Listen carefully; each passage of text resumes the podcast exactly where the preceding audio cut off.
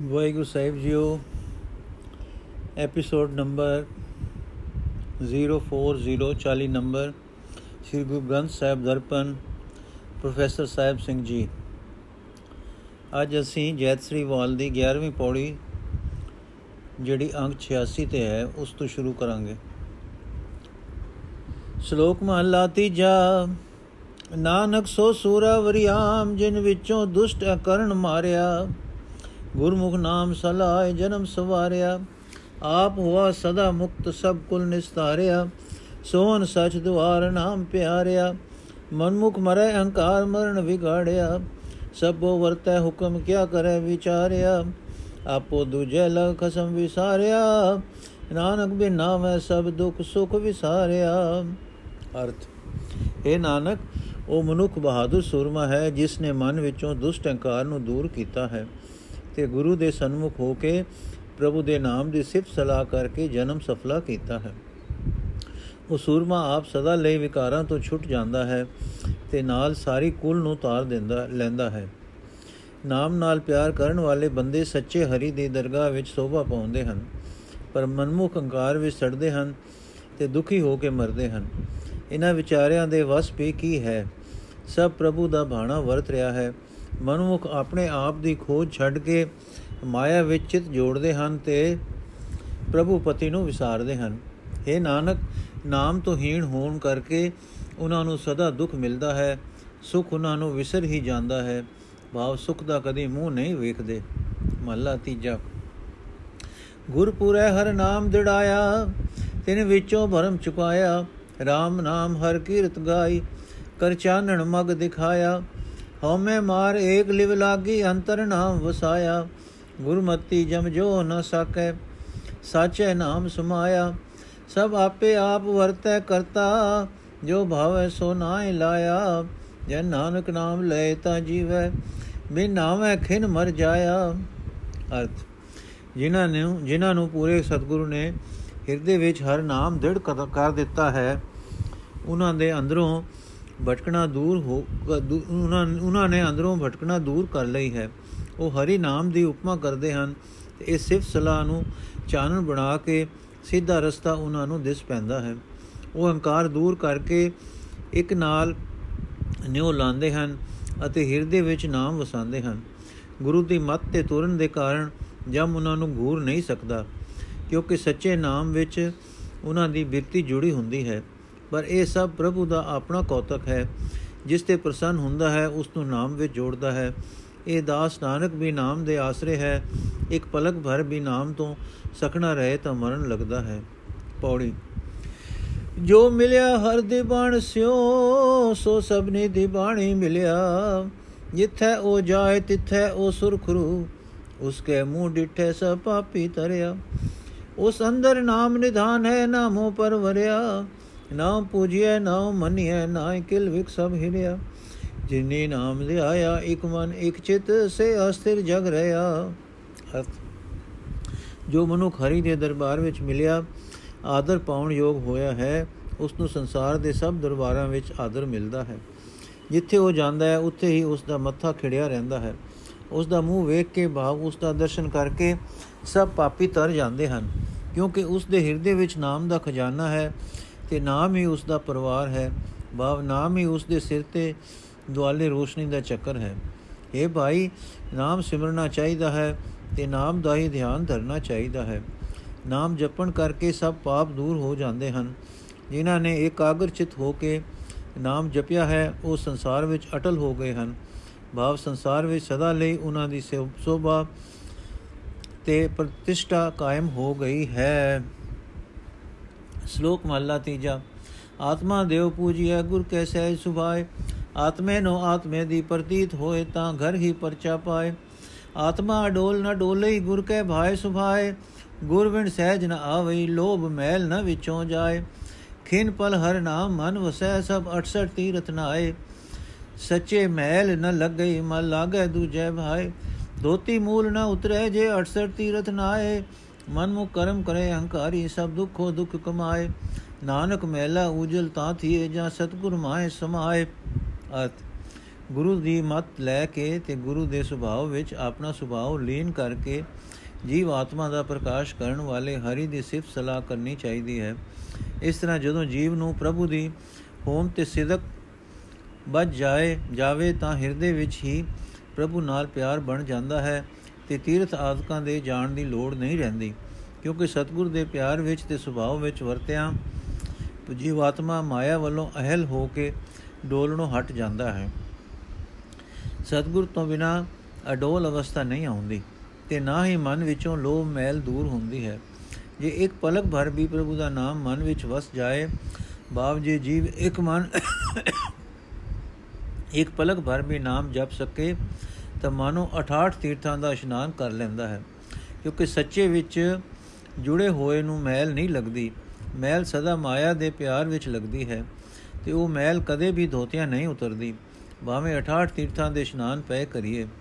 ਕਾਰਨ ਇਹ ਹੁੰਦਾ ਹੈ ਕਿ ਮਨਮੁਖ, ਕਿ ਮਨੁੱਖ ਗੁਰੂ ਵੱਲੋਂ ਮਨਮੁਖ ਹੋ ਕੇ ਅਹੰਕਾਰ ਦੇ ਆਸਰੇ ਤੀਰਥ ਇਸ਼ਨਾਨ ਆਦਿ ਕਰਮ ਕਰਦਾ ਹੈ ਤੇ ਦੁੱਖ ਹੀ ਦੁੱਖ ਸਹਿੜਦਾ ਹੈ। ਇਹ ਨਾਨਕ, ਮਹਿਲਾ ਮਨ ਤਦੋਂ ਹੀ ਪਵਿੱਤਰ ਹੁੰਦਾ ਹੈ ਜੇ ਜੀ, ਜੋ ਜੀਵ ਸਤਗੁਰ ਵਿੱਚ ਲੀਨ ਹੋ ਜਾਵੇ, ਭਾਵ ਆਪਾ ਭਾਵ ਮਿਟਾ ਦੇਵੇ। ਮਹਲਾ ਤੀਜਾ। ਮਨਮੁਖ ਲੋਕ ਸਮਝਾਈਏ, ਕਦੋਂ ਸਮਝਾਇਆ ਜਾਏ? ਮਨਮੁਖ ਰਲਾਇਆ ਨਾ ਰਲੇ ਪਈਏ ਕਿਰਤ ਫਿਰਾਏ। ਲਿਵ ਧਾਤ ਦੋਇ ਰਾਹ ਹੈ, ਹੁਕਮੀ ਕਾਰ ਗਮਾਏ ਗੁਰਮੁਖ ਆਪਣਾ ਮਨ ਮਾਰਿਆ, ਸ਼ਬਦ ਕਸਵੱਟੀ ਲਾਏ। ਮਨ ਹੀ ਨਾਲ ਝਗੜਾ, ਮਨ ਹੀ ਨਾਲ ਸਤ ਮਨ ਹੀ ਮੰਜ ਸਮਾਏ। ਮਨ ਜੋ ਇੱਛੇ ਸੋ ਲਹਿ, ਸੱਚੇ ਸ਼ਬਦ ਸੁਭਾਏ। ਅੰਮ੍ਰਿਤ ਨਾਮ ਸਦ ਪੁੰਚਿਆ ਗੁਰਮੁਖ ਕਾਰ ਕਮਾਏ। ਵਿਣ ਮੰਨੇ ਜੇ ਹੋਰੀ ਨਾਲ ਲੁਝਣਾ ਜਾਸੀ ਜਨਮ ਗਵਾਏ।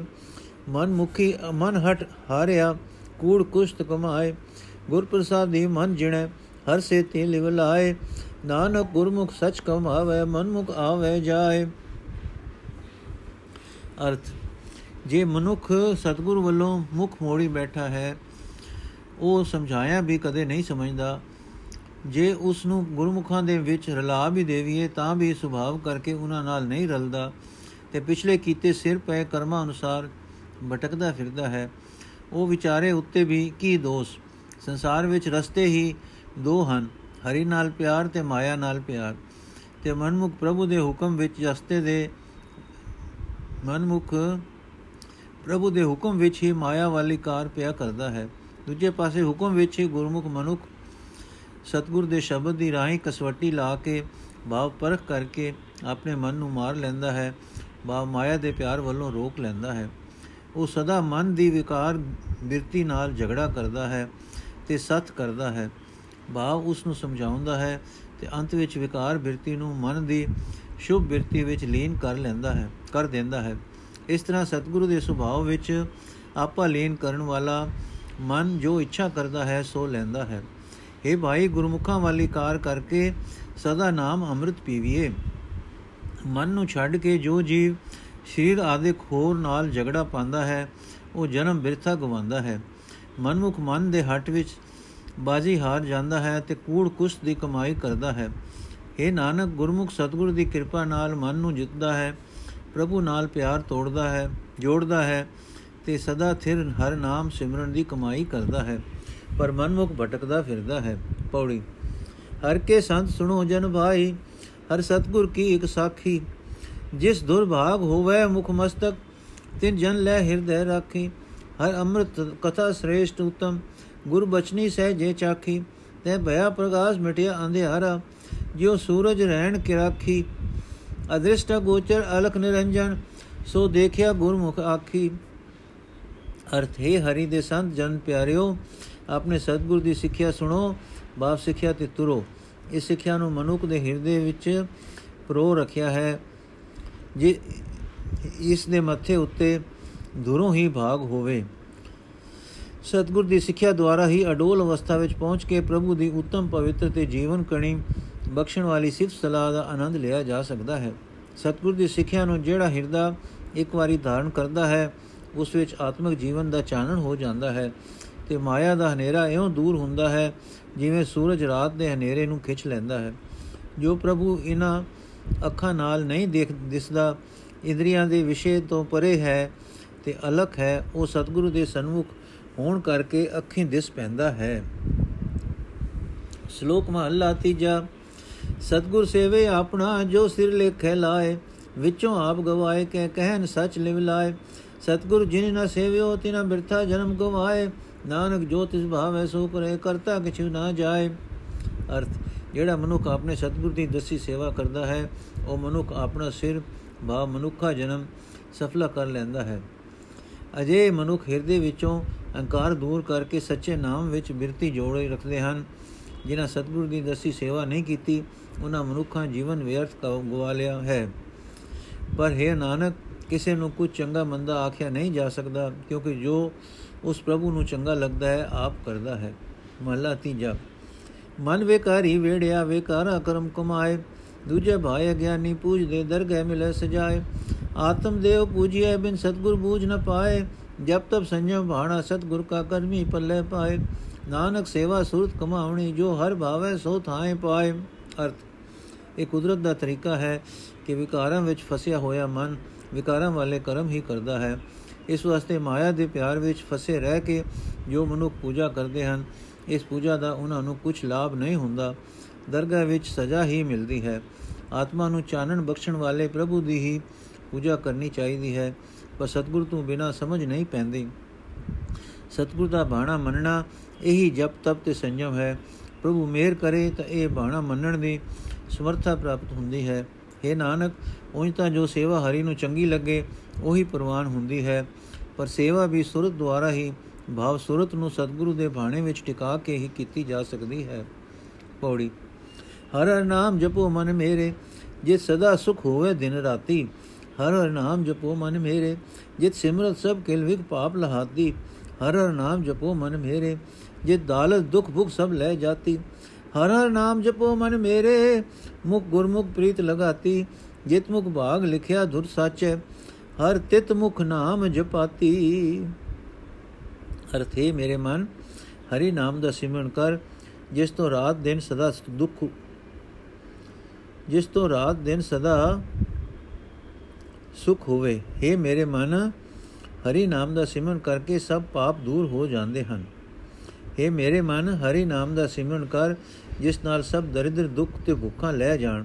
हे ਮੇਰੇ ਮਨ, ਹਰੀ ਨਾਮ ਦਾ ਸਿਮਰਨ ਕਰ, ਜਿਸ ਕਰਕੇ ਸਤਗੁਰ ਦੇ ਸਨਮੁਖ ਕਹਿ, ਰਹਿ ਕੇ ਤੇਰੇ ਅੰਦਰ ਉਤਮ ਪ੍ਰੀਤ ਭਾਵ ਹਰੀ ਨਾਮ ਦੀ ਪ੍ਰੀਤ ਬਣ ਜਾਏ। ਦੁਰ ਸੱਚੀ ਦਰਗਾਹ ਤੋਂ ਜਿਸ ਮੂੰਹ ਤੇ ਭਾਗ ਲਿਖਿਆ ਹੋਵੇ, ਪ੍ਰਭੂ ਉਸ ਮੂੰਹ ਤੋਂ ਹੀ ਆਪਣੇ ਨਾਮ ਦਾ ਸਿਮਰਨ ਕਰਾਉਂਦਾ ਹੈ। ਸ਼ਲੋਕ ਮਹਲਾ ਤੀਜਾ, ਸਤਗੁਰ ਜਿਨੇ ਨਾ ਸੇਵਿਓ, ਸ਼ਬਦ ਨਾ ਕੀਤੋ ਵਿਚਾਰ, ਅੰਤਰ ਗਿਆਨ ਨਾ ਆਇਓ ਸਿਮਰ ਮਿਰਤਕ ਹੈ ਸੰਸਾਰ। ਲਖ 84 ਫੇਰ ਪਿਆ, ਮਰ ਜਮੈ, ਹੋਏ ਖੁਆਰ ਸਤਗੁਰ ਕੀ ਸੇਵਾ ਜੋ ਕਰੇ ਤਿਸਨੋ ਆਪ ਕਰਾਏ ਸੋਏ। ਸਤਗੁਰ ਵਿੱਚ ਨਾਮ ਨਿਧਾਨ ਹੈ, ਕਰਮ ਪ੍ਰਾਪਤ ਹੋਏ। ਸਚ ਰਤੇ ਗੁਰ ਸ਼ਬਦ ਸਿਓ ਤਿਨ ਸੱਚੀ ਸਦਾ ਲਿਵ ਹੋਏ। ਨਾਨਕ ਜਿਸਨੋ ਮੇਲੇ ਮਿਲੇ ਨ ਵਿਛੜੈ, ਸਹਿਜ ਸਮਾਵੇ ਸੋਏ।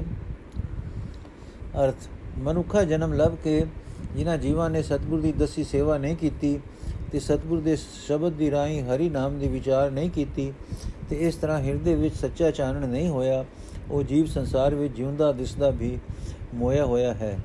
84 ਲੱਖ ਜੁਨਾ ਵਿੱਚ ਉਸ ਨੂੰ ਚੱਕਰ ਕੱਟਣਾ ਪੈਂਦਾ ਹੈ। ਮੁੜ ਮੁੜ ਜੰਮਦਾ, ਮਰਦਾ ਤੇ ਖੁਆਰ ਹੁੰਦਾ ਹੈ। ਜਿਸ ਜੀਵ ਪਾਸੋਂ ਪ੍ਰਭੂ ਆਪ ਕਰਾਏ, ਉਹ ਹੀ ਸਤਿਗੁਰ ਦੀ ਦਸੀ ਕਾਰ ਕਰ ਸਕਦਾ ਹੈ। ਸਤਿਗੁਰ ਦੇ ਪਾਸ ਨਾਮ ਖਜ਼ਾਨਾ ਹੈ ਜੋ ਪ੍ਰਭੂ ਦੀ ਮਿਹਰ ਨਾਲ ਪ੍ਰਾਪਤ ਹੁੰਦਾ ਹੈ, ਜੋ ਮਨੁੱਖ ਸਤਿਗੁਰ ਦੇ ਸ਼ਬਦ ਦੁਆਰਾ ਸੱਚੇ ਨਾਮ ਵਿੱਚ ਰੰਗੇ ਹੋਏ ਹਨ, ਉਹਨਾਂ ਦੀ ਬਿਰਤੀ ਸਦਾ ਇੱਕ ਤਾਰ ਰਹਿੰਦੀ ਹੈ। ਇਹ ਨਾਨਕ, ਜਿਸ ਨੂੰ ਇੱਕ ਵਾਰੀ ਮੇਲ ਲੈਂਦਾ ਹੈ, ਉਹ ਕਦੇ ਵਿਛੜਦਾ ਨਹੀਂ, ਉਹ ਸਦਾ ਅਡੋਲ ਅਵਸਥਾ ਵਿੱਚ ਟਿਕਿਆ ਰਹਿੰਦਾ ਹੈ। ਮਹਲਾ ਤੀਜਾ। ਸੋ ਭਗਵਤੀ ਜੋ ਭਗਵੰਤੇ ਜਾਣੇ ਗੁਰ ਪ੍ਰਸਾਦੀ ਆਪ ਪਛਾਣੇ, ਦਾਵਤ ਰੱਖੇ ਇਕਤ ਘਰ ਆਣੇ, ਜੀਵਤ ਮਰੇ ਹਰ ਨਾਮ ਮੁਖਾਣੇ ਐਸਾ ਭਗਵਤੀ ਉਤਮ ਹੋਏ, ਨਾਨਕ ਸਚ ਸਮਾਵੇ ਸੋਏ। ਅਰਥ, ਭਗਵਤੀ ਸੱਚਾ ਭਗਤ ਉਹ ਹੈ ਜੋ ਪ੍ਰਭੂ ਨੂੰ ਜਾਣਦਾ ਹੈ। ਪ੍ਰਭੂ ਨਾਲ ਡੂੰਗੀ ਸਾਂਝ ਪਾਉਂਦਾ ਹੈ ਤੇ ਸਤਿਗੁਰ ਦੀ ਕਿਰਪਾ ਨਾਲ ਭਾਵ ਸਤਿਗੁਰ ਦੀ ਸਿੱਖਿਆ ਲੈ ਕੇ ਆਪਣੇ ਆਪ ਨੂੰ ਪਛਾਣਦਾ ਹੈ। ਵਾਸਨਾ ਵੱਲ ਦੌੜਦੇ ਮਨ ਨੂੰ ਸਾਂਭ ਰੱਖਦਾ ਹੈ ਤੇ ਇੱਕ ਟਿਕਾਣੇ ਤੇ ਲਿਆਉਂਦਾ ਹੈ ਅਤੇ ਜਿਉਂਦਾ ਹੋਇਆ ਹੀ ਮਾਇਆ ਵੱਲੋਂ ਮਰਦਾ ਹੈ। ਭਾਵ ਸੰਸਾਰ ਵਿੱਚ ਵਿਚਰਦਾ ਹੋਇਆ ਹੀ ਮਨ ਨੂੰ ਵਾਸਨਾ ਵੱਲੋਂ ਤੋੜੀ ਰੱਖਦਾ ਹੈ। ਇਹੋ ਜਿਹਾ ਭਗਵਤੀ ਭਗਤ ਉੱਤਮ ਹੁੰਦਾ ਹੈ। ਇਹ ਨਾਨਕ, ਉਹ ਸਦਾ ਥਿਰ ਪ੍ਰਭੂ ਵਿੱਚ ਲੀਨ ਹੋ ਜਾਂਦਾ ਹੈ ਤੇ ਫਿਰ ਨਹੀਂ ਵਿਛੜਦਾ। ਮਹੱਲਾ ਤੀਜਾ। ਅੰਤਰ ਕਪਟ ਭਗਉਤੀ ਕਹਾਏ, ਪਾਖੰਡ ਪਾਰ ਬ੍ਰਹਮ ਕਦੇ ਨ ਪਾਏ। ਪਰ ਨਿੰਦਾ ਕਰੇ, ਅੰਤਰ ਮਲ ਲਾਏ, ਬਾਹਰ ਮਲ ਧੋਵੇ, ਮਨ ਕੀ ਝੂਠ ਨ ਜਾਏ। ਸਤ ਸੰਗਤ ਜਿਉ ਸਿਉ ਬਾਦ ਰਚਾਏ। ਸਤ ਸੰਗਤ ਸਿਉ ਬਾਦ ਰਚਾਏ ਅੰਦਿਨ ਦੁਖਿਆ ਦੂਜੇ ਭਾਏ ਰਚਾਏ। ਹਰ ਨਾਮ ਨਾ ਚੇਤੇ ਉਹ ਕਰਮ ਕਮਾਏ। ਪੂਰਬ ਲਿਖਿਆ ਸੋ ਮੇਟ ਨਾ ਨ ਜਾਏ। ਨਾਨਕ ਬਿਨ ਸਤਗੁਰ ਸੇਵੇ, ਮੋਖ ਨਾ ਪਾਏ।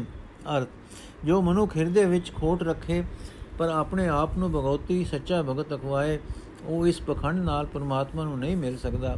ਜੀ ਪਰਾਈ ਨਿੰਦਾ ਕਰਕੇ ਹਿਰਦੇ ਵਿੱਚ ਮੈਲ ਲਾਈ ਜਾਵੇ ਤੇ ਬਾਹਰੋਂ ਸਰੀਰ ਦੀ ਮੈਲ ਇਸ਼ਨਾਨ ਆਦਿਕ ਨਾਲ ਧੋਂਦਾ ਰਹੇ, ਇਸ ਤਰ੍ਹਾਂ ਮਨ ਦੀ ਝੂਠ ਦੂਰ ਨਹੀਂ ਹੁੰਦੀ। ਜੋ ਮਨੁੱਖ ਸਤ ਸੰਗਤ ਨਾਲ ਝਗੜਾ ਪਾਈ ਰੱਖਦਾ ਹੈ, ਬਾਪ ਜਿਸ ਨੂੰ ਸਤ ਸੰਗ ਨਹੀਂ ਭਾਉਂਦਾ, ਉਹ ਮਾਇਆ ਦੇ ਪਿਆਰ ਵਿੱਚ ਰਤਾ ਹੋਇਆ ਸਦਾ ਦੁਖੀ ਰਹਿੰਦਾ ਹੈ। ਹਰੀ ਨਾਮ ਦਾ ਸਿਮਰਨ ਛੱਡ ਕੇ ਹੋਰ ਬਥੇਰੇ ਕਰਮ ਕਾਂਡ ਕਰਦਾ ਰਹੇ। ਇਸ ਤਰ੍ਹਾਂ ਪਹਿਲਾਂ ਕੀਤੇ ਕਰਮਾਂ ਦੇ ਚੰਗੇ ਮੰਦੇ ਸੰਸਕਾਰ ਜੋ ਮਨ ਤੇ ਲਿਖੇ ਗਏ ਹਨ, ਤੇ ਜਨਮ ਜਨਮ ਵਿੱਚ ਭਵਾਉਂਦੇ ਫਿਰਦੇ ਹਨ, ਮਿਟ ਨਹੀਂ ਸਕਦੇ। ਇਹ ਨਾਨਕ, ਸੱਚ ਤਾਂ ਇਹ ਹੈ ਕਿ ਸਤਗੁਰ ਦੀ ਦਸੀ ਕਾਰ ਕਰਨ ਤੋਂ ਬਿਨਾ ਮਾਇਆ ਦੇ ਮੋਹ ਤੋਂ ਛੁਟਕਾਰਾ ਹੋ ਹੀ ਨਹੀਂ ਸਕਦਾ। ਪੌੜੀ। ਸਤਗੁਰੂ ਜੀ ਨੇ ਧਿਆਇਆ ਸੇ ਕੜ ਨਸਵਾਹੀ ਸਤਗੁਰੂ ਜੀ ਨੇ ਧਿਆਇਆ ਸੇ ਤ੍ਰਿਪਤ ਖਾਈ ਸਤਗੁਰੂ ਜੀ ਨੇ ਧਿਆਇਆ ਤਿਨ ਜਮ ਡਰ ਨਾਹੀ। ਜਿਨ ਕੋ ਹੋਆ ਕਿਰਪਾਲ ਹਰ, ਸੇ ਸਤਗੁਰ ਪਹਿਰੀ ਪਾਈ ਤਿਨ ਇੱਥੇ ਉੱਥੇ ਮੁਖ ਉਜਲੇ ਹਰ ਦਰਗਹਿ ਪਹਿੰਦੇ ਜਾਈ ਅਰਥ, ਜਿਨ੍ਹਾਂ ਨੇ ਸਤਗੁਰ ਦਾ ਧਿਆਨ ਧਰਿਆ ਹੈ, ਉਹ ਨਿਤ ਨਵੇਂ ਸੂਰਜ ਦੁਖੀ ਨਹੀਂ ਹੁੰਦੇ। ਕਿਉਂਕਿ ਜਿਨ੍ਹਾਂ ਨੇ ਸਤਗੁਰ ਦਾ ਧਿਆਨ ਧਰਿਆ ਹੈ, ਉਹ ਦੁਨੀਆ ਦੇ ਪਦਾਰਥਾਂ ਵੱਲੋਂ ਪੂਰਨ ਤੌਰ ਤੇ ਰਜੇ ਰਹਿੰਦੇ ਹਨ। ਇਸ ਵਾਸਤੇ ਉਹਨਾਂ ਨੂੰ ਮੌਤ ਦਾ ਵੀ ਡਰ ਨਹੀਂ ਹੁੰਦਾ। ਸਤਗੁਰ ਦੀ ਸ਼ਰਨ ਵੀ ਉਹੀ ਲੱਗਦੇ ਹਨ, ਜਿਨ੍ਹਾਂ ਉੱਤੇ ਹਰੀ ਆਪ ਟੁੱਟਦਾ ਹੈ। ਉਹ ਦੇਹੀ, ਉਹ ਦੋਹੀ ਜਹਾਨੀ ਸੁਰਖਰੂ ਰਹਿੰਦੇ ਹਨ ਤੇ ਪ੍ਰਭੂ ਦੀ ਦਰਗਾਹ ਵਿੱਚ ਵੀ ਵਡਿਆਏ ਜਾਂਦੇ ਹਨ। ਸ਼ਲੋਕ ਮਹਲਾ ਦੂਜਾ, ਜੋ ਸਿਰ ਸਾਈ ਨਾ ਨਿਵੈ, ਸੋ ਸਿਰ ਦੀ ਜੈ ਡਾਰ ਨਾਨਕ, ਜਿਸ ਪਿੰਜਰ ਮੈਂ ਬਿਰਹਾ ਨਹੀਂ, ਸੋ ਪਿੰਜਰ ਲੈ ਜਾਲ। ਅਰਥ ਜੇ ਜੋ ਸਿਰ ਪ੍ਰਭੂ ਦੀ ਯਾਦ ਵਿੱਚ ਨਾ ਝੁਕੇ, ਉਹ ਤਿਆਗ ਦੇਣ ਯੋਗ ਹੈ। ਬਾਪ ਉਸ ਦਾ ਕੋਈ ਗੁਣ ਨਹੀਂ। ਇਹ ਨਾਨਕ ਜਿਸ ਸਰੀਰ ਵਿੱਚ ਪਿਆਰ ਨਹੀਂ, ਉਹ ਸਰੀਰ ਸਾੜ ਦਿਓ। ਬਾਪ ਉਹ ਵੀ ਵਿਅਰਥ ਹੈ। ਮਹਲਾ ਪੰਜਵਾਂ।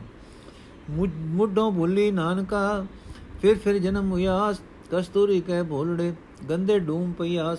ਅਰਥ, ਇਹ ਨਾਨਕ ਜਿਸ ਜੀਵ ਇਸਤਰੀ ਨੇ ਸਭ ਤੇ ਮੂਲ ਵਿਸਰਜਣਹਾਰ ਨੂੰ ਵਿਸਾਰਿਆ ਹੈ ਉਹ ਮੁੜ ਮੁੜ ਜੰਮਦੀ ਮਰਦੀ ਹੈ ਤੇ ਉਹ ਕਸਤੂਰੀ ਭਾਵ ਉਤਮ ਪਦਾਰਥ ਦੇ ਭੁਲੇਖੇ ਮਾਇਆ ਦੇ ਗੰਦੇ ਟੋਏ ਵਿੱਚ ਪਈ ਹੋਈ ਹੈ। ਪੌੜੀ। ਸੋ ਐਸਾ ਹਰ ਨਾਮ ਧਿਆਈ ਹੈ ਮਨ ਮੇਰੇ, ਜੋ ਸਭਨਾ ਉਪਰ ਹੁਕਮ ਚਲਾਏ। ਸੋ ਐਸਾ ਹਰ ਨਾਮ ਜਪੀਏ ਮਨ ਮੇਰੇ, ਜੋ ਅੰਤੀ ਅਵਸਰ ਲੈ ਛੜਾਏ ਸੋ ਐਸਾ ਹਰ ਨਾਮ ਜਪੀਏ ਮਨ ਮੇਰੇ, ਜੋ ਮਨ ਕੀ ਤ੍ਰਿਸ਼ਨਾ ਸਭ ਭੁਕ ਕਵਾਏ ਜੋ ਗੁਰਮੁਖ, ਸੋ ਗੁਰਮੁਖ ਨਾਮ ਜਪਿਆ ਵਡ ਭਾਗੀ ਤੇ ਨਿੰਦਕ ਦੁਸ ਸਭ ਪਹਿਰੀ ਪਾਏ। ਨਾਨਕ ਨਾਮ ਅਰਾਧ ਸਭਨਾ ਤੇ ਵੱਡਾ, ਸਭ ਨਾਵੇਂ ਅੱਗੇ ਆਣ ਨਿਵਾਏ। ਅਰਥ, ਹੈ ਮੇਰੇ ਮਨ, ਜੋ ਪ੍ਰਭੂ ਸਭ ਜੀਵਾਂ ਉੱਤੇ ਆਪਣਾ ਹੁਕਮ ਚਲਾਉਂਦਾ ਹੈ, ਬਾਪ ਜੀ ਜਿਸ ਦੇ ਹੁਕਮ ਅੱਗੇ ਸਭ ਜੀਵ ਜੰਤ ਨਿਉਂਦੇ ਹਨ, ਉਸ ਪ੍ਰਭੂ ਦਾ ਨਾਮ ਸਿਮਰਨਾ ਚਾਹੀਦਾ ਹੈ। ਇਹ ਮੇਰੇ ਮਨ, ਜੋ ਅੰਤ ਸਮੇਂ ਮੌਤ ਦੇ ਡਰ ਤੋਂ ਛੁਡਾ ਲੈਂਦਾ ਹੈ, ਉਸ ਹਰੀ ਦਾ ਨਾਮ ਜਪਣਾ ਚਾਹੀਦਾ ਹੈ। ਜੋ ਹਰੀ ਨਾਮ ਮਨ ਦੀਆਂ ਸਭ ਭੁੱਖਾਂ ਤੇ ਤਿਸਨਾ ਮਿਟਾ ਦਿੰਦਾ ਹੈ। ਇਹ ਮੇਰੇ ਮਨ ਉਸ ਦਾ ਜਾਪ ਕਰਨਾ ਚਾਹੀਦਾ ਹੈ। ਸਭ ਨਿੰਦਕ ਤੇ ਦੁਰਜਨ ਉਹਨਾਂ ਵਡਵਾਗੀਆਂ ਦੀ ਚਰਨੀ ਆ ਲੱਗਦੇ ਹਨ, ਜਿਨ੍ਹਾਂ ਨੇ ਸਤਗੁਰ ਦੀ ਸ਼ਰਨ ਪੈ ਕੇ ਇਹ ਨਾਮ ਜਪਿਆ ਹੈ। ਇਹ ਨਾਨਕ, ਪ੍ਰਭੂ ਦੇ ਨਾਮ ਦਾ ਸਿਮਰਨ ਕਰ। ਇਹ ਸਾਧਨ ਸਭ ਸਾਧਨਾ ਤੋਂ ਵੱਡਾ ਹੈ। ਨਾਮ ਦੇ ਅੱਗੇ ਸਭ ਲਿਆ ਕੇ ਪ੍ਰਭੂ ਨੇ ਨਿਵਾ ਦਿੱਤੇ ਹਨ। ਸ਼ਲੋਕ ਮਹਲਾ ਤੀਜਾ। ਵੇਸ ਕਰੇ ਕੁਰੂਪ ਕੁਲਖਣੀ, ਮਨ ਖੋਟੇ ਕੁੜਿਆਰ। ਫਿਰ ਕੇ ਬਾਣੇ ਨਾ ਚਲੇ ਹੁਕਮ ਕਰੇ ਗਵਾਰ, ਗੁਰ ਕੇ ਬਾਣੇ ਜੋ ਚਲੇ ਸਭ ਦੁਖ ਨਿਵਾਰਨ ਹਾਰ। ਲਿਖਿਆ ਮੇਟ ਨ ਸਕੀਏ ਜੋ ਧੁਰ ਲਿਖਿਆ ਕਰਤਾਰ। ਮਨ ਤਨ ਸੌਂਪੇ ਕੰਤ ਕੋ ਸਬਦੇ ਧਰੇ ਪਿਆਰ। ਬਿਨ ਨਾਵੇਂ ਕਿਨੇ ਨਾ ਪਾਇਆ, ਦੇਖੋ ਹਿਰਦੇ ਵਿਚਾਰ। ਨਾਨਕ ਸਾ ਸਵਾਲਿਓ ਕੁਲਖਣੀ ਜੇ ਰਾਵੀ ਸਿਰਜਣਹਾਰ ਅਰਥ। ਝੂਠੀ ਮਾਨੋ ਖੋਟੀ, ਭੈੜੇ ਲਛਣਾ ਵਾਲੀ ਤੇ ਕਰੂਪ ਇਸਤਰੀ। ਆਪਣੇ ਸਰੀਰ ਨੂੰ ਸਿੰਗਾਰਦੀ ਹੈ, ਪਰ ਪਤੀ ਦੇ ਹੁਕਮ ਵਿੱਚ ਨਹੀਂ ਤੁਰਦੀ। ਸਗੋਂ ਮੂਰਖ ਇਸਤਰੀ ਪਤੀ ਦੇ ਹੁਕਮ ਚਲਾਉਂਦੀ ਹੈ, ਪਤੀ ਤੇ ਹੁਕਮ ਚਲਾਉਂਦੀ ਹੈ। ਸਿੱਟਾ ਇਹ ਹੁੰਦਾ ਹੈ ਕਿ ਸਦਾ ਦੁਖੀ ਰਹਿੰਦੀ ਹੈ। ਜੋ ਜੀਵ ਇਸਤਰੀ ਸਤਗੁਰ ਦੀ ਰਜ਼ਾ ਵਿੱਚ ਚੱਲਦੀ ਹੈ, ਉਹ ਆਪਣੇ ਸਾਰੇ ਦੁੱਖ ਕਲੇਸ਼ ਨਿਵਾਰ ਲੈਂਦੀ ਹੈ। ਪਰ ਕੁਲਖਣੀ ਦੇ ਕੀ ਵਸ, ਜੀਵਾਂ ਦੇ ਕੀਤੇ ਕਰਮਾਂ ਅਨੁਸਾਰ ਕਰਤਾਰ ਨੇ ਧੁਰੋਂ ਜੋ ਸੰਸਕਾਰਾਂ ਦਾ ਲੇਖ ਜੀਵਾਂ ਦੇ ਮੱਥੇ ਤੇ ਲਿਖ ਦਿੱਤਾ ਹੈ, ਉਹ ਲਿਖਿਆ ਹੋਇਆ ਲੇਖ ਮਿਟਾਇਆ ਨਹੀਂ ਜਾ ਸਕਦਾ। ਸੁਲਖਣੀ ਤਨ ਮਨ ਹਰੀ ਪਤੀ ਨੂੰ ਸੌਂਪ ਦਿੰਦੀ ਹੈ ਤੇ ਸਤਗੁਰ ਦੇ ਸ਼ਬਦ ਵਿੱਚ ਬਿਰਤੀ ਜੋੜਦੀ ਹੈ। ਹਿਰਦੇ ਵਿੱਚ ਵਿਚਾਰ ਕਰਕੇ ਵੇਖ ਵੀ ਲਵੋ ਕਿ ਨਾਮ ਜਪਣ ਤੋਂ ਬਿਨਾ ਕਿਸੇ ਨੂੰ ਪ੍ਰਭੂ ਨਹੀਂ ਮਿਲਿਆ। ਇਹ ਨਾਨਕ, ਚੰਗੇ ਲਛਣਾ ਵਾਲੀ ਤੇ ਸੁੰਦਰ ਜੀਵ ਇਸਤਰੀ ਉਹੀ ਹੈ ਜਿਸ ਉੱਤੇ ਸਿਰਜਣਹਾਰ ਪਤੀ ਨੇ ਮਿਹਰ ਕੀਤੀ ਹੈ। ਮਹਲਾ ਤੀਜਾ, ਮਾਇਆ ਮੋਹ ਗੁਬਾਰ ਹੈ, ਤਿਸ ਦਾ ਨਾ ਦਿਸੈ ਉਰਵਾਰ ਨ ਪਾਰ। ਮਨਮੁਖ ਗਿਆਨੀ ਮਹਾ ਦੁਖ ਪਾਈ ਪਾਏਂਦੇ ਡੂਬੇ ਹਰ ਨਾਮ ਵਿਸਾਰ। ਬਲਕੇ ਉਠਬੋ ਕਰਮ ਕਮਾਵੇ ਦੂਜੇ ਭਾਏ ਪਿਆਰ। ਸਤਗੁਰ ਸੇਵੈ ਆਪਣਾ ਭੋਜਲ ਉਤਰੇ ਪਾਰ ਨਾਨਕ ਗੁਰਮੁਖ ਸਚ ਸਮਾਵੇ, ਸਚ ਨਾਮ ਉਰਧਾਰ ਅਰਥ, ਮਾਇਆ ਦਾ ਮੋਹ ਪਿਆਰ ਨਿਰਾ ਹਨੇਰਾ ਹੈ। ਜਿਸ ਦਾ ਉਰਲਾ ਤੇ ਪਾਰਲਾ ਬੰਨਾ ਦਿਸਦਾ ਨਹੀਂ। ਸਤਗੁਰ ਤੋਂ ਮੁਖ ਮੋੜਨ ਵਾਲੇ ਗਿਆਨ ਤੇ ਤੁਹੀਣ ਜੀਵ ਪ੍ਰਭੂ ਦਾ ਨਾਮ ਵਿਸਾਰ ਕੇ ਉਸ ਹਨੇਰੇ ਵਿੱਚ ਗੋਤੇ ਖਾਂਦੇ ਹਨ ਤੇ ਬੜਾ ਦੁੱਖ ਸਹਿੰਦੇ ਹਨ। ਨਿਤ ਨਵੇਂ ਸੂਰਜ ਨਾਮ ਤੋਂ ਬਿਨਾ ਹੋਰ ਬਥੇਰੇ ਕੰਮ ਕਰਦੇ ਹਨ ਤੇ ਮਾਇਆ ਦੇ ਪਿਆਰ ਵਿੱਚ ਹੀ ਉਹਨਾਂ ਦੀ ਗਿਣਤ ਬਿਰਤੀ ਜੁੜੀ ਰਹਿੰਦੀ ਹੈ। ਜੋ ਜੀਵ ਆਪਣੇ ਸਤਿਗੁਰ ਦੀ ਦਸੀ ਸੇਵਾ ਕਰਦੇ ਹਨ, ਉਹ ਮਾਇਆ ਦੇ ਮੋਹ ਰੂਪ ਸੰਸਾਰ ਸਮੁੰਦਰ ਤੋਂ ਪਾਰ ਲੰਘ ਜਾਂਦੇ ਹਨ। ਇਹ ਨਾਨਕ, ਸਤਿਗੁਰ ਦੇ ਸਨਮੁਖ ਰਹਿਣ ਵਾਲੇ ਜੀਵ ਸੱਚੇ ਨਾਮ ਨੂੰ ਹਿਰਦੇ ਵਿੱਚ ਪਰੋ ਕੇ ਸਦਾ ਸਥਿਰ ਪ੍ਰਭੂ ਵਿੱਚ ਲੀਨ ਹੋ ਜਾਂਦੇ ਹਨ। ਪੌੜੀ ਹਰ ਜਲ ਥਲ ਮਈਲ ਭਰਪੂਰ ਦੂਜਾ ਨਾਹੀ ਕੋਏ ਹਰ ਆਪ ਬਹਿ ਕਰੇ ਨੇ ਆਉ ਕੁੜਿਆਰ ਸਭ ਮਾਰ ਕਢੋਏ ਸਚਿਆਰਾਂ ਦੇ ਵਡਿਆਈ ਹਰ ਧਰਮ ਨਿਆਉ ਕੀਓਏ ਸਭ ਹਰ ਕੀ ਕਰੋ ਉਸਤਤ ਜਿਨੀ ਗਰੀਬ ਅਨਾਥ ਰਾਖ ਲਿਓਏ ਜੈਕਾਰ ਕੀਓ ਧਰਮੀਆਂ ਕਾ ਪਾਪੀ ਕੋ ਡੰਡ ਦੀ ਹੋਏ ਅਰਥ ਪ੍ਰਭੂ ਜਲ ਵਿੱਚ ਥਲ ਵਿੱਚ ਪ੍ਰithvi ਉੱਤੇ ਹਰ ਥਾਂ ਵਿਆਪਕ ਹੈ ਉਸ ਦਾ ਕੋਈ ਸ਼ਰੀਕ ਨਹੀਂ ਹੈ ਪ੍ਰਭੂ ਆਪ ਹੀ ਬਹਿ ਕੇ ਭਾਵ ਗਉ ਨਾਲ ਜੀਵਾਂ ਦੇ ਚੰਗੇ ਮੰਦੇ ਕੀਤੇ ਕਰਮਾਂ ਦਾ ਨਿਆਂ ਕਰਦਾ ਹੈ। ਮਨ ਦੇ ਖੋਟੇ ਸਭ ਜੀਵਾਂ ਨੂੰ ਮਾਰ ਕੇ ਕੱਢ ਦਿੰਦਾ ਹੈ। ਭਾਵ ਆਪਣੇ ਚਰਨਾਂ ਤੋਂ ਵਿਛੋੜ ਦਿੰਦਾ ਹੈ। ਸੱਚ ਦੇ ਵਪਾਰੀਆਂ ਨੂੰ ਆਦਰ ਬਖਸ਼ਦਾ ਹੈ। ਹਰੀ ਨੇ ਇਹ ਧਰਮ ਦਾ ਨਿਆਂ ਕੀਤਾ ਹੈ। اے ਭਾਈ, ਸਾਰੇ ਪ੍ਰਭੂ ਦੀ ਸਿਫਤ ਸਲਾਹ ਕਰੋ, ਜਿਸ ਨੇ ਸਦਾ ਗਰੀਬਾਂ ਅਨਾਥਾਂ ਦੀ ਰਾਖੀ ਕੀਤੀ ਹੈ। ਧਰਮੀਆਂ ਨੂੰ ਵਡਿਆਈ ਦਿੱਤੀ ਹੈ ਤੇ ਪਾਪੀਆਂ ਨੂੰ ਦੰਡ ਦਿੱਤਾ ਹੈ। ਸ਼ਲੋਕ ਮਹਲਾ ਤੀਜਾ। ਮਨਮੁਖ ਮੈਲੀ ਕਾਮਣੀ ਕੁਲਖਣੀ ਕੁਨਾਰ ਫਿਰ ਛੋੜਿਆ ਘਰ ਆਪਣਾ ਪਰਪੁਰਖ ਹੈ ਨਾਲ ਪਿਆਰ। ਤਿਸਨਾ ਕਦੇ ਨ ਚੁੱਕ ਕਈ ਜਲਦੀ ਕਰੇ ਪੁਕਾਰ, ਨਾਨਕ ਵੀ ਨਾਵੇਂ ਕਰੂਪ ਕੁ ਸੋਹਣੀ ਪਰ ਹਰ ਛੋਡੀ ਬਤਾਰ ਅਰਥ, ਮਨ ਦਾ ਮੁਰੀਦ ਜੀਵ ਉਸ ਖੋਟੀ ਚੰਦਰੇ ਲਛਣਾ ਵਾਲੀ ਤੇ ਮਹਿਲੀ ਇਸਤਰੀ ਵਾਂਗ ਹੈ ਜਿਸ ਨੇ ਘਰ ਵਿੱਚ ਵਸਦਾ ਆਪਣਾ ਖਸਮ ਛੱਡ ਦਿੱਤਾ ਹੈ ਤੇ ਪਰਾਏ ਆਦਮੀ ਨਾਲ ਪਿਆਰ ਪਾਇਆ ਹੋਇਆ ਹੈ। ਉਸ ਦੀ ਤ੍ਰਿਸ਼ਨਾ ਕਦੇ ਨਹੀਂ ਮਿਟਦੀ ਤੇ ਤ੍ਰਿਸ਼ਨਾ ਵਿੱਚ ਸੜਦੀ ਹੋਈ ਵਿਲਕਦੀ ਹੈ। ਇਹ ਨਾਨਕ, ਮਨਮੁਖ ਜੀਵ ਨਾਮ ਤੋਂ ਬਿਨਾ ਬੈੜੇ ਰੂਪ ਵਾਲੀ ਤੇ ਕੁਸੋਹਣੀ ਇਸਤਰੀ ਵਾਂਗ ਹੈ ਤੇ ਖਸਮ ਵੱਲੋਂ ਵੀ ਦੁਰਕਾਰੀ ਜਾਂਦੀ, ਦੁਰਕਾਰੀ ਹੋਈ ਹੈ। ਮਹਲਾ ਤੀਜਾ। ਸ਼ਬਦ ਰਤੀ ਸੁਹਾਗਣੀ ਸਤੂਰ ਕਹਿ ਭਾਏ ਪਿਆਰ, ਸਦਾ ਰਾਵੇ ਪਿਰ ਆਪਣਾ ਸੱਚੇ ਪ੍ਰੇਮ ਪਿਆਰ। ਅਤ ਸੁਆਲਿਓ ਸੁੰਦਰੀ ਸੋਭਾਵੰਤੀ ਨਾਰ, ਨਾਨਕ ਨਾਮ ਸੁਹਾਗਣੀ ਮੇਲੀ ਮੇਲਣ ਹਾਰ। ਅਰਥ, ਜਿਉਂਦੇ ਖਸਮ ਵਾਲੀ ਗੁਰਮੁਖ ਜੀਵ ਇਸਤਰੀ ਉਹ ਹੈ ਜੋ ਗੁਰੂ ਦੇ ਸ਼ਬਦ ਦੀ ਰਾਹੀਂ ਸਤਗੁਰ ਦੇ ਪ੍ਰੇਮ ਪਿਆਰ ਵਿੱਚ ਸਦਾ ਆਪਣੇ ਹਰੀ ਖਸਮ ਦੀ ਯਾਗ ਦਾ ਆਨੰਦ ਮਾਣਦੀ ਹੈ। ਉਹ ਸੁੰਦਰ ਨਾਰੀ ਬਹੁਤ ਸੋਹਣੇ ਰੂਪ ਵਾਲੀ ਤੇ ਸੋਭਾ ਵਾਲੀ ਹੈ। ਇਹ ਨਾਨਕ ਨਾਮ ਵਿੱਚ ਜੁੜੀ ਹੋਣ ਕਰਕੇ ਗੁਰਮੁਖ ਸੁਹਾਗਣ ਨੂੰ ਮੇਲਣਹਾਰ ਹਰੀ ਨੇ ਆਪਣੇ ਵਿੱਚ ਮਿਲਾ ਲਿਆ ਹੈ। ਪੌੜੀ, ਹਰ ਤੇਰੀ ਸਭ ਕਰੇ ਉਸਤਤ ਜਿਨ ਫਾਥੇ ਕਾਢਿਆ ਹਰ ਤੁਧਨੋ ਕਰੇ ਸਭ ਨਮਸਕਾਰ, ਜਿਨ ਪਾਪੇ ਤੇ ਰਾਖਿਆ। ਹਰ ਨਿਮਾਣਿਆ, ਤੂੰ ਮਾਣ, ਹਰ ਡਾਢੀ ਹੂੰ ਤੂੰ ਡਾਢਿਆ। ਹਰ ਹੰਕਾਰੀਆ, ਮਾਰ ਨਿਵਾਏ, ਮਨਮੁਖ ਮੂੜ ਸਾਧਿਆ। ਹਰ ਭਗਤਾਂ ਦੇ ਵਡਿਆਈ, ਗਰੀਬ ਅਨਾਥਿਆ। ਅਰਥ हे ਪ੍ਰਭੂ, ਸਭ ਜੀਵ ਤੇਰੀ ਹੀ ਸਿਫਤ ਸਲਾਹ ਕਰਦੇ ਹਨ, ਜਿਸ ਤੂੰ ਉਹਨਾਂ ਮਾਇਆ ਵਿੱਚ ਫਸਿਆ ਨੂੰ ਕੱਢਿਆ ਹੈ। हे ਹਰੀ, ਸਭ ਜੀਵ ਤੇਰੇ ਅੱਗੇ ਸਿਰ ਨਿਵਾਉਂਦੇ ਹਨ, ਜਿਸ ਤੂੰ ਉਹਨਾਂ ਨੂੰ ਪਾਪਾਂ ਤੋਂ ਬਚਾਇਆ ਹੈ हे ਹਰੀ ਜਿਨ੍ਹਾਂ ਨੂੰ ਕਿਤੇ ਆਦਰ ਨਹੀਂ ਮਿਲਦਾ ਤੂੰ ਉਹਨਾਂ ਦਾ ਮਾਣ ਬਣਦਾ ਹੈ हे ਹਰੀ ਤੂੰ ਸਭ ਤੋਂ ਵਧੇਕ ਡਾਢਾ ਹੈ हे ਭਾਈ ਪ੍ਰਭੂ ਹੰਕਾਰੀਆਂ ਨੂੰ ਮਾਰ ਕੇ ਬਾਪ ਵਿਪਤਾ ਵਿੱਚ ਪਾ ਕੇ ਨਿਵਾਉਂਦਾ ਹੈ ਤੇ ਮੂਰਖਾਂ ਮਨੁੱਖਾਂ ਮਨਮੁਖਾਂ ਨੂੰ ਸਿੱਧੇ ਰਾਹ ਪਾਉਂਦਾ ਹੈ ਰਾਹੇ ਪਾਉਂਦਾ ਹੈ ਪ੍ਰਭੂ ਗਰੀਬ ਤੇ ਅਨਾਥ ਅਨਾਥ ਭਗਤਾਂ ਨੂੰ ਆਦਰ ਬਖਸ਼ਦਾ ਹੈ ਸ਼ਲੋਕ ਮਹਲਾ ਤੀਜਾ ਸਤਗੁਰ ਕੇ ਬਾਣੇ ਜੋ ਚਲੇ ਤਿਸ ਵਡਿਆਈ ਵੱਡੀ ਹੋਈ ਹਰ ਕਾ ਨਾਮ ਉਤਮ ਮਨ ਵਸੇ, ਮੇਟ ਨ ਸਕੇ ਕੋਈ। ਕਿਰਪਾ ਕਰੇ ਜਿਸ ਆਪਣੇ, ਤਿਸ ਕਰਮ ਪ੍ਰਾਪਤ ਹੋਏ। ਨਾਨਕ ਕਾਰਨ ਕਰਤੇ ਵਸ ਹੈ, ਗੁਰਮੁਖ ਬੂਝੈ ਕੋਈ। ਅਰਥ, ਜੇ, ਜੋ ਮਨੁੱਖ ਸਤਗੁਰ ਦੇ ਬਾਣੇ ਵਿੱਚ ਜੀਵਨ ਬਤੀਤ ਕਰਦਾ ਹੈ, ਉਸ ਦਾ ਹਰੀ ਦੀ ਦਰਗਾਹ ਵਿੱਚ ਬੜਾ ਆਦਰ ਹੁੰਦਾ ਹੈ। ਪ੍ਰਭੂ ਦਾ ਉਤਮ ਨਾਮ ਉਸ ਦੇ ਮਨ ਵਿੱਚ ਘਰ ਕਰਦਾ ਹੈ, ਟਿਕਦਾ ਹੈ। ਤੇ ਕੋਈ ਮਾਇਕ ਪਦਾਰਥ ਉਤਮ ਨਾਮ ਦੇ ਸੰਸਕਾਰਾਂ ਨੂੰ ਉਸ ਦੇ ਹਿਰਦੇ ਵਿੱਚੋਂ ਦੂਰ ਨਹੀਂ ਕਰ ਸਕਦਾ। ਪਰ ਨਾਮ ਪ੍ਰਾਪਤੀ ਦਾ ਕਾਰਨ ਭਾਵ ਬਾਣਾ ਮੰਨਣ ਦਾ ਉਦਮ ਮਨੁੱਖ ਦੇ ਆਪਣੇ ਵਸ ਵਿੱਚ ਨਹੀਂ। ਕੋਈ ਗੁਰਮੁਖ ਜੀਵੜਾ ਸਮਝਦਾ ਹੈ ਕਿ ਜਿਸ ਤੇ ਹਰੀ ਆਪ ਆਪਣੀ ਮਿਹਰ ਕਰੇ ਉਸ ਨੂੰ ਉਸ ਮਿਹਰ ਸਦਕਾ ਉਤਮ ਨਾਮ ਪ੍ਰਾਪਤ ਹੁੰਦਾ ਹੈ, ਕਿਉਂਕਿ ਹੈ ਨਾਨਕ, ਕਾਰਨ ਸਿਰਜਣਹਾਰ ਦੇ ਵਸ ਵਿੱਚ ਹੈ। ਮਹੱਲਾ ਤੀਜਾ। ਨਾਨਕ ਹਰ ਨਾਮ ਜਿਨੀ ਅਰਾਧਿਆ ਅੰਦਿਨ ਹਰ ਲਿਵਤਾਰ ਮਾਇਆ ਬੰਦੀ ਖਸਮ ਕੀ, ਤਿਨ ਅੱਗੇ ਕਮਾਵੇ ਕਾਰ। ਪੂਰੇ ਪੂਰਾ ਕਰ ਛੋੜਿਆ ਹੁਕਮ ਸਵਾਰਨ ਹਾਰ। ਗੁਰ ਪ੍ਰਸਾਦ ਜਿਨ 부ਝਿਆ ਤਿਨ ਪਾਇਆ ਮੋਖ ਦੁਆਰ। ਮਨ ਮੇ ਹੁਕਮ ਨ ਜਾਣ, ਤਿਨ ਮਾਰੇ ਜਮ ਜੰਦਾਰ। ਗੁਰਮੁਖ ਜਿਨੀ ਅਰਾਧਿਆ, ਤਿਨ ਤਰਿਆ ਭੋਜਲ ਸੰਸਾਰ। ਸਭ ਔਗਣ ਗੁਣੀ ਮਿਟਾਇਆ, ਗੁਰ ਆਪੇ ਬਖਸ਼ਣਹਾਰ ਅਰਥ हे ਨਾਨਕ, ਜਿਨ੍ਹਾਂ ਨੇ ਹਰ ਰੋਜ਼ ਇੱਕ ਰਸ ਪ੍ਰਭੂ ਦੇ ਨਾਮ ਦਾ ਸਿਮਰਨ ਕੀਤਾ ਹੈ ਕਸਮ ਪ੍ਰਭੂ ਦੀ ਦਾਸੀ ਮਾਇਆ ਉਹਨਾਂ ਦੇ ਅੱਗੇ ਕਾਰ ਕਮਾਂਦੀ ਹੈ। ਭਾਵ ਉਹ ਬੰਦੇ ਮਾਇਆ ਦੇ ਪਿੱਛੇ ਨਹੀਂ ਫਿਰਦੇ। ਮਾਇਆ ਉਹਨਾਂ ਦੀ ਸੇਵਕ ਬਣਦੀ ਹੈ। ਕਿਉਂਕਿ ਸਵਾਰਨ ਵਾਲੇ ਪ੍ਰਭੂ ਦੇ ਹੁਕਮ ਵਿੱਚ ਪੂਰੇ ਗੁਰੂ ਨੇ ਉਹਨਾਂ ਨੂੰ ਪੂਰਨ ਕਰ ਦਿੱਤਾ ਹੈ ਤੇ ਉਹ ਮਾਇਆ ਦੇ ਪਿੱਛੇ ਡੋਲਦੇ ਨਹੀਂ। ਸਤਿਗੁਰ ਦੀ ਕਿਰਪਾ ਨਾਲ ਜਿਸ ਨੇ ਇਹ ਭੇਦ ਸਮਝ ਲਿਆ ਹੈ, ਉਸ ਨੇ ਮੁਕਤੀ ਦਾ ਦਰ ਲੱਭ ਲਿਆ ਹੈ। ਮਨਮੁਖ ਬੰਦੇ ਪ੍ਰਭੂ ਦਾ ਹੁਕਮ ਨਹੀਂ ਪਛਾਣਦੇ, ਇਸ ਕਰਕੇ ਉਹਨਾਂ ਨੂੰ ਜ਼ਾਲਮ ਜਮ ਡੰਡ ਦਿੰਦਾ ਹੈ।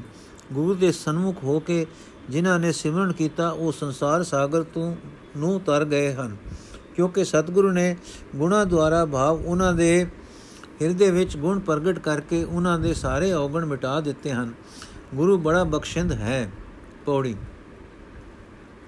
ਹਰ ਕੀ ਭਗਤਾ ਪ੍ਰਤੀਤ, ਹਰ ਸਭ ਕੁਝ ਜਾਣਦਾ, ਹਰ ਜੀਵੜ ਨਾਹੀ ਕੋਈ ਜਾਣ, ਹਰ ਧਰਮ ਵਿਚਾਰਦਾ ਕਾੜਾ ਅੰਦੇਸਾ ਕਿਉ ਕੀਜੈ ਜੈ ਨਾਹੀ ਅਧਰਮ ਮਾਰਦਾ? ਸੱਚਾ ਸਾਹਿਬ ਸਚ ਨਿਆਉ ਪਾਪੀ ਨਰ ਹਾਰਦਾ। ਸਲਾਇਓ ਭਗਤੋ ਕਰ ਜੋੜ, ਹਰ ਭਗਤ ਜਨ ਤਾਰਦਾ। ਅਰਥ ਭਗਤ ਜਨਾਂ ਨੂੰ ਪ੍ਰਭੂ ਉੱਤੇ ਇਹ ਭਰੋਸਾ ਹੈ ਕਿ ਪ੍ਰਭੂ ਅੰਤਰਜਾਮੀ ਹੈ। ਉਸ ਦੇ ਬਰਾਬਰ ਹੋਰ ਕੋਈ